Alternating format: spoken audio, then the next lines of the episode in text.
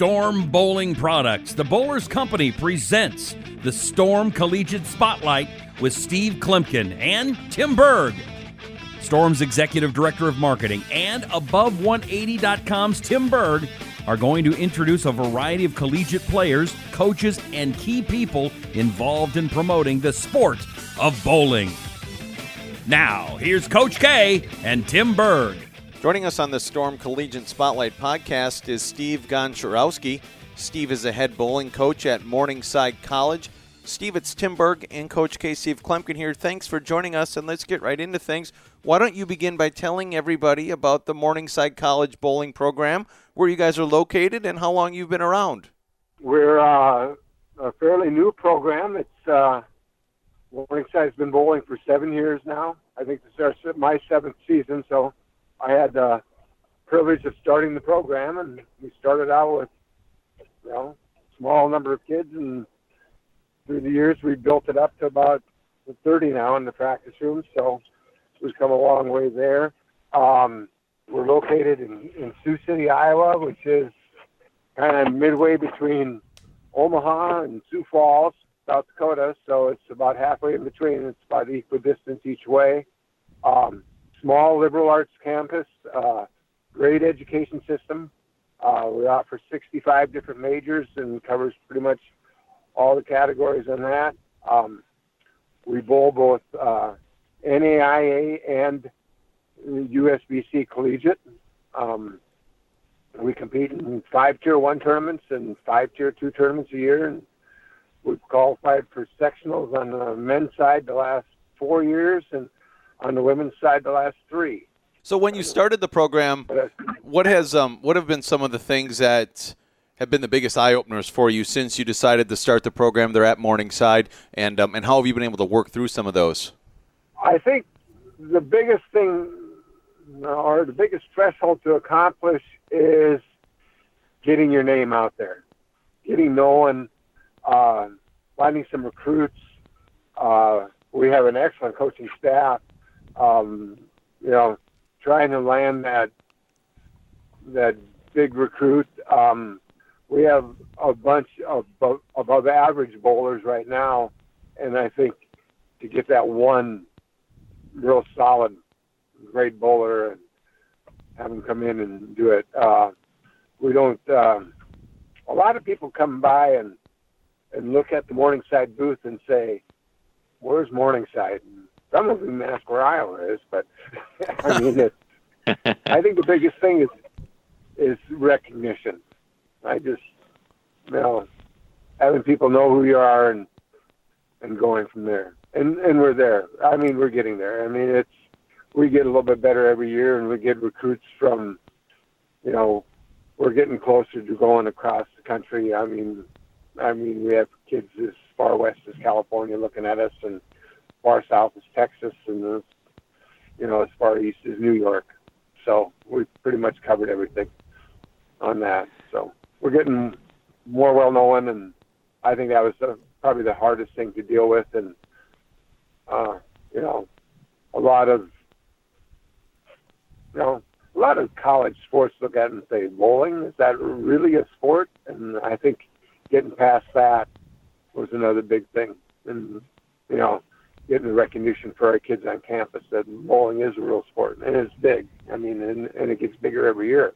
What types of challenges have you uh, run into when you do have players say they're convinced they're like, okay, I'm going to give this a shot. They come to to college and they're trying, you know, it's their first time away from home, and they're trying to balance that, you know, competition schedule and practice and going to classes and all that kind of stuff how much of that kind of off the lanes coaching do you have to do as compared with you know what you do working on their their physical game or lane play stuff? We do a. I guess I'm a little bit different because I have more. We have more of an open practice schedule. Our practice schedule goes for, you know, four hours, four to five hours in the afternoon, and I ask the kids to come in for two hours. And you know, it depends on their study time and their class time. Uh, so we don't miss any classes. Uh, you know, once in a while, on occasion, we'll miss a class to travel for a tournament on a Friday, and uh, we don't practice on Fridays. We just it's a travel day, what we consider it. Um, so you know, during the, during the week, if they have need time for a class, uh, our philosophy is the education comes first. They're there to get an education, and we actually consider bowling a bonus. So uh, we work with the instructors. Um, a lot of our campus, uh, a lot of students on our campus are athletes. I mean, 85% of the kids are, do some sort of extra activity. You know, whether it be, you know, football, baseball, you know, cheer and dance, esports, bowling, whatever it is. It's about 85% of our students are on, on some sort of athletic scholarship in that way. So the instructors are very, very good to work with, and the administrative staff on campus is, is is great to work with. So we don't have to push and you know get stuff done through that way. It's it's kind of works out really well for us. Um, we also I also have sign up sheets in the library, study halls, you know, monitoring the grades. I mean, that's our biggest concern is, is you know, we want to graduate them in four years. I mean, it's plain and simple. When I, when I talk to an athlete, it's, you know, we love them to death, but we want them, we want them out of there in four years. And, you know, so, you know, getting their education part straightened out first is, is real important to us. And I, you know, sign up sheets in the library, go through sign up sheets in the library, you're checking with instructors or counselors calling you and saying, hey, so and so's missed class, you know, staying on top of the kids and making sure they're there all the time. And we're very fortunate because I I think our our women's GPA last year was it had to be three four three five as a team, and the men were pretty close to three zero. So we've got good students as well as good bowlers. So it, it's we're pretty fortunate in that thing, way. Pretty lucky, uh, getting both ends, and so. But we do preach education first, bowling second. Coach, when it comes to recruiting, we now have junior gold and, and all sorts of places where we can find that great high school talent. But where do you do most of your recruiting, and what does recruiting look like for you?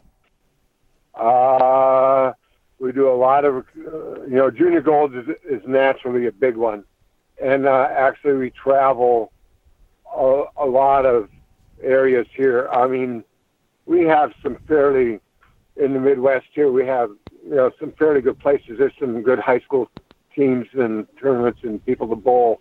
I mean, I don't have to travel a long way. Sioux Falls is a big recruiting area for us, um, which is only an hour, hour and 15 minutes away. Omaha, we have Omaha, we have Lincoln. Um, going east, you know, we have Des Moines and east of there, but Iowa seems to have, you know, seven or eight NAIA schools, including us. So there's that's a, mm-hmm. they're, they're you know the bowlers are divvied out there pretty good. But um, philosophy wise, when I look at a recruit, you know, the first thing I want to look at is compatibility. You know, look at the rest of the team and see how how they're going to fit in with the rest of our group. I think you know we we push a pretty pretty high team concept. You know, we get along.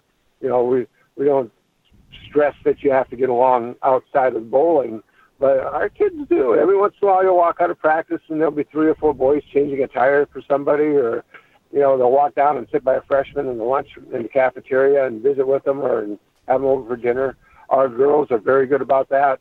The girls that come into our program uh, they'll have two or three meetings before we even start practice, and they'll have all their things figured out. And so we've had some pretty good leadership on the girls with, you know, making the freshmen come in and, and feel pretty welcome.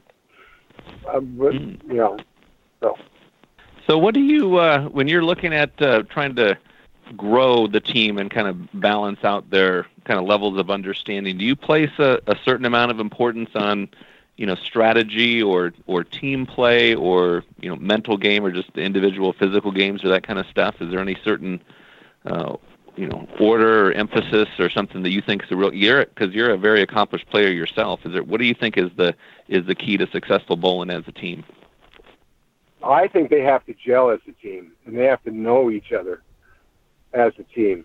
Um, this is probably on the women's side, more so. This is probably the this year is probably the best year that they gelled and worked with each other, and you know the upperclassmen step in and say, "Hey, we need to do this," and and the men are on the same boat. I mean, it's it's all the team concept is just.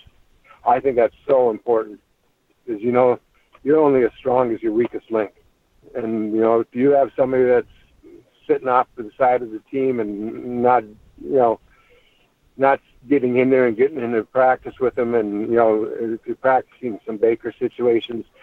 I mean, if you have somebody that's not getting in there, then all of a sudden comes to Baker uh, situation in a tournament, and you got that one guy in there that they don't trust, and it just doesn't work out very well. So I think, I actually think the team concept is just major in what goes on. You know, um, these kids coming out of high school and bowling college are, are good. I mean, seriously, they're they're outstanding. I mean, all of them. It's just, you know, there's not a you don't see a weak bowler out there hardly at all. I mean, once in a while you'll see somebody that, you know, a little bit weaker than the others, but these kids coming out of high school are good. These college kids are really good. I mean, I I was just hmm. I was really surprised when I came out at how good they really were. I mean, and if you just to get that little bit of an edge where you have a, a team that gets together and gets everybody going and bowling well, and then all of a sudden you you can add you know 30, 40 pins, and that can make the difference in two or three spots in a tournament. I think that's the team concept is just so important. When it comes to mental game, how do you approach that with your team?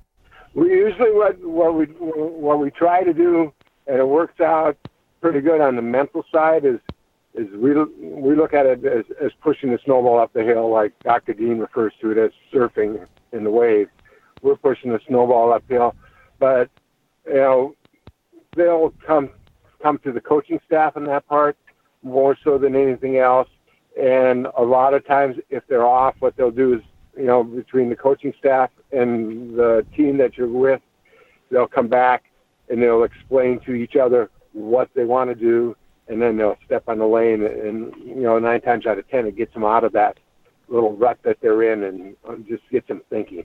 And probably in, in a tournament situation, we want them to, to be thinking more about the shot. You know, we have the think area and the play area there, and you know, in a mm-hmm. tournament situation, if they come back and say, "Okay, I'm gonna I'm gonna throw the ball over ten board, and I'm gonna cross at uh, you know 15 at the break point or or whatever it's there, and then all of a sudden, you know, by them telling another player or another coach, it usually works out pretty good for us on that. Do you do you, do you look at that uh, kind of philosophy with that kind of kind of think area and play area as far as uh, you know being a good way to handle uh, maybe like pressure, anxiety, or something that somebody typically feels when they're competing in a tournament?